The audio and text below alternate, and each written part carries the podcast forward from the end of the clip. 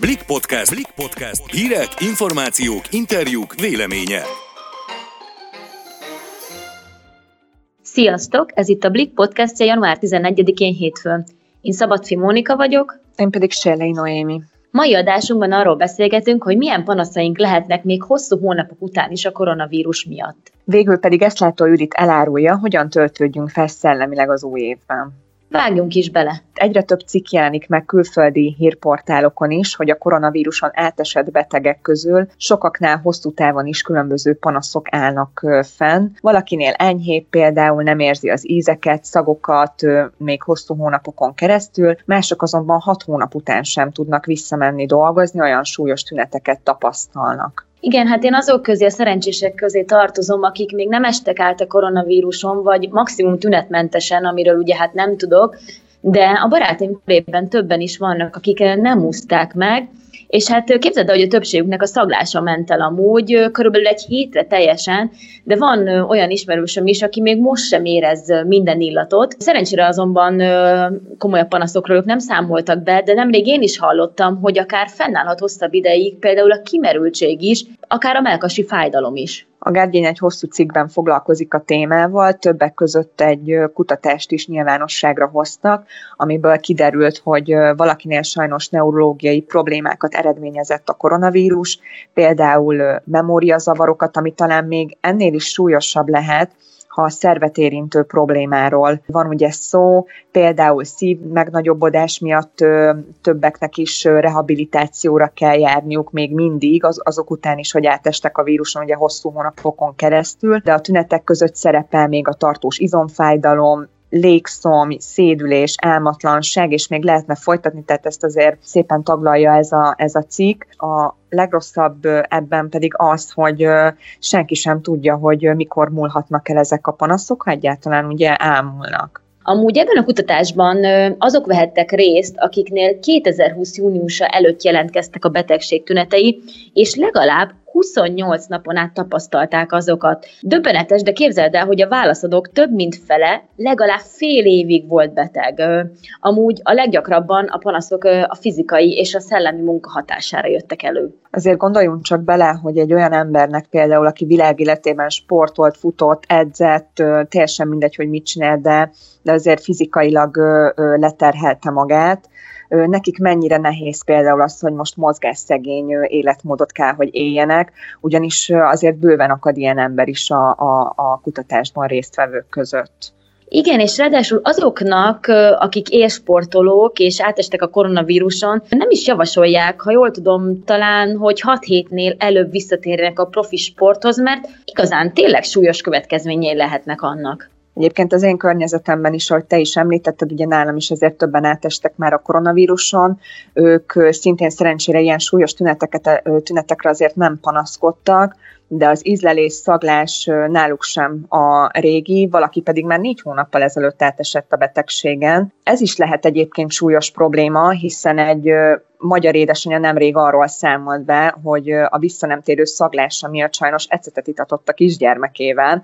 Hát mondanom sem kell, hogy kórházban kötöttek ki az eset után. Szóval, hogy mit nevezünk súlyos problémának, igen, ez is eléggé ö, relatív, de látjuk azt, hogy azért az ízlelés ö, és szaglás elvesztéséből is azért adódhatnak nagy problémák. Jó, hogy ezt említetted, hiszen a kutatásban résztvevők fele képzeld el, hogy már nem tudott a korábbi munkarendjébe se visszatérni. Van, akinél ez tényleg komoly probléma, akár csak egy szaglás, ízlés elvesztése, és volt olyan, ráadásul 22%-uk fél év után sem tudott egyáltalán dolgozni, ami számomra eléggé rémisztően hangzik. Ha nem amiatt veszítjük el a munkánkat, mert megszűnik gazdasági okok miatt, akkor lehet, hogy pont a koronavírus szövődményei okozzák majd a vesztünket. Arról nem is beszélve, hogy ezeknek az embereknek ki kell fizetni azért a rehabilitációs számlákat is, szóval ezekből is látszik, hogy a koronavírus még akár hónapokig meg tudja keseríteni egy fertőzött életét, nem beszélve ugye a lelki problémákról, de hát nem csak a víruson átesetteknek nehéz ez az időszak, hanem úgy gondolom, hogy mindenkinek nehéz kikapcsolódni, feltöltődni, főleg, hogy a korlátozások még egy ideig azért velünk maradnak. Ezt látó Judit mentálhigiénész szakemberrel beszélgettem a téma kapcsán erről ad valamiféle új löketet a számunkra mentálisan, hogy új év kezdődött el az életünkben. nagyon sokan remélték azt, hogy na majd, hogyha átlépünk 2021-be, akkor biztos minden rossz, ami 2020-ban történik, az most majd megszűnik, és egy teljesen új évet kezdhetünk tiszta lappal. Ez bizonyos értelemben így van, de nyilván amik történtek, ugye, hogyha itt a vírusra gondolunk, és nyilván csak arra lehet elsősorban, akkor ez nem szűnik meg, tehát azért nekünk sok dolgunk van azzal kapcsolatban, hogy ez az évünk jobb legyen. Azt ugye már tudjuk, hogy a korlátozások még egy darabig velünk maradnak. Én azért azt tapasztalom a környezetemben, hogy nagyon kevesen tudnak maguknak kikapcsolódási lehetőséget találni, ez tud problémát okozni szellemileg, hiszen azért én úgy gondolom, hogy az egészséges mentális állapotunkhoz az is nagyban hozzájárul, hogy fel hm. tudunk-e töltődni, ki tudunk-e szakadni a hétköznapi mókuskerékből. Igen, ez egy nagyon fontos dolog, amit most említett, hogy, hogy muszáj kiszakadni, és muszáj tudnunk azt, vagy kellene tudnunk azt, hogy mi az, ami, ami kikapcsolódást jelent számunkra. Mert maga ez a kérdés, hogyha megkérdezem önmagamtól, hogy mi az, ami nekem kikapcsolódást okoz, mi az, ami, ami feltöltődést jelent, akkor nagyon sokan nem tudnak erre a kérdésre válaszolni. Nekem ez a tapasztalatom, és, és sokáig gondolkodnak, hogy jé, hát tényleg igazából nem tudom, mert hogy, mert hogy ezt úgy soha nem fogalmaztam meg. Tehát ez lenne az egyik legfontosabb, hogy tudjuk azt, hogy, hogy mi az, ami nekünk személy szerint egy kikapcsolódást jelentő tevékenység. Legyen ez egy séta, legyen ez a sport, de pontosan tudni kell azt, hogy mi az, ami, ami nekem kikapcsolódást jelenthet, és akkor utána lehet a következő lépést megtenni. Amikor egysikúvá válnak a hétköznapok, olyan uh-huh. idézőles tüneteket tapasztal magán az ember, hogy például többet aggódik, türelmetlenebb, nehezek a reggelek,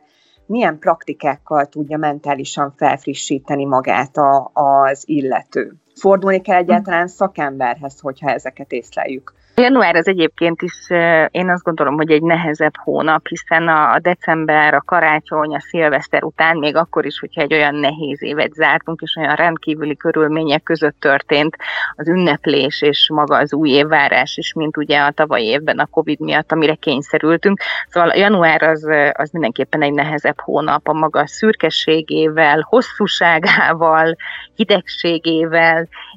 és bár most, amikor beszélgetünk, akkor így kinézek az ablakon, süt a nap, és ez nagyon jó, de alapvetően nem könnyű. Ráadásul ugye nagyon sokan újévi fogadalmakat tesznek, amik én azt gondolom, hogy egy nehezebb időszakban jelenthetnek esetleg kapaszkodót, de nem biztos, hogy, hogy január tökéletes arra, főleg egy ilyen nehéz év után, hogy valami komolyabb, akár csak egy életmódváltásba fogjunk, mert én azt gondolom, gondolom, hogy januárban inkább kényeztetni kellene magunkat, és, és ahogy már ugye beszéltük, feltenni azt a kérdést, hogy mi az, ami, ami nekem jó lesne, mi az, ami kikapcsolódást okoz, és én azt gondolom, hogy itt a szigorítások és a, a, a mindenféle a COVID miatt bevezetett intézkedések mellett azért meg lehet találni ezeket a lehetőségeket hogy az úgymond vitalitás generátorainkat, tehát ezeket az életerő szabályozóinkat úgymond bekapcsoljuk. Mik azok a tünetek, amikor már érdemes felkeresnünk egy szakembert, és nem elég az, hogy, hogy megtaláljuk magunkban azt, hogy engem mi kapcsol ki? Mik azok a komolyabb tünetek, amikor már a, azért szakembernek a segítségét is igénybe kellene vennünk? Én megelőzném a komoly tüneteket, inkább azt mondanám önnek, hogy, hogy mindenképpen érdemes lenne januárban elmenni egy segítő beszélgetésre egy szakemberhez, pontosan azért, hogy hogy megértsük önmagunkat, hogy hogy vagyunk most ebben a helyzetben, hogy zártuk, megfelelően le tudjuk zárni az előző évet, meg tudjuk fogalmazni az új évvel az 2021-es évvel kapcsolatos elvárásainkat, kihívásokat, tehát ebben tud segíteni egy szakember. Ezt azért tartanám fontosnak, mert akkor nem juthatunk el abba az állapotba, hogy teljesen reménytelennek és stresszesnek érezzük ezt a, ezt a helyzetet, amiben vagyunk, illetve ezt a hónapot, ugye ezt a januári hónapot. De hogyha konkrétan tüneteket kellene mondanom, vagy olyan jelenségeket, amikre érdemes odafigyelni, akkor nyilván ez a ingerültség, állandó fáradtság, rossz közérzet, rossz hangulat, akkor azért érdemes vagy egy baráti beszélgetést kezdeményezni a legjobb barátunkkal, barátnőnkkel, anyukánkkal, apukánkkal, kinek ki a legközelebbi személy az életében, de hogyha ez nem megy, akkor, akkor mindenképpen valóban az egy nagyon fontos, hogy, hogy megfelelő szakemberhez eljussunk. Köszönjük, hogy a Blik podcastjét hallgattátok, legközelebb hétfőn találkozunk. Sziasztok! Sziasztok!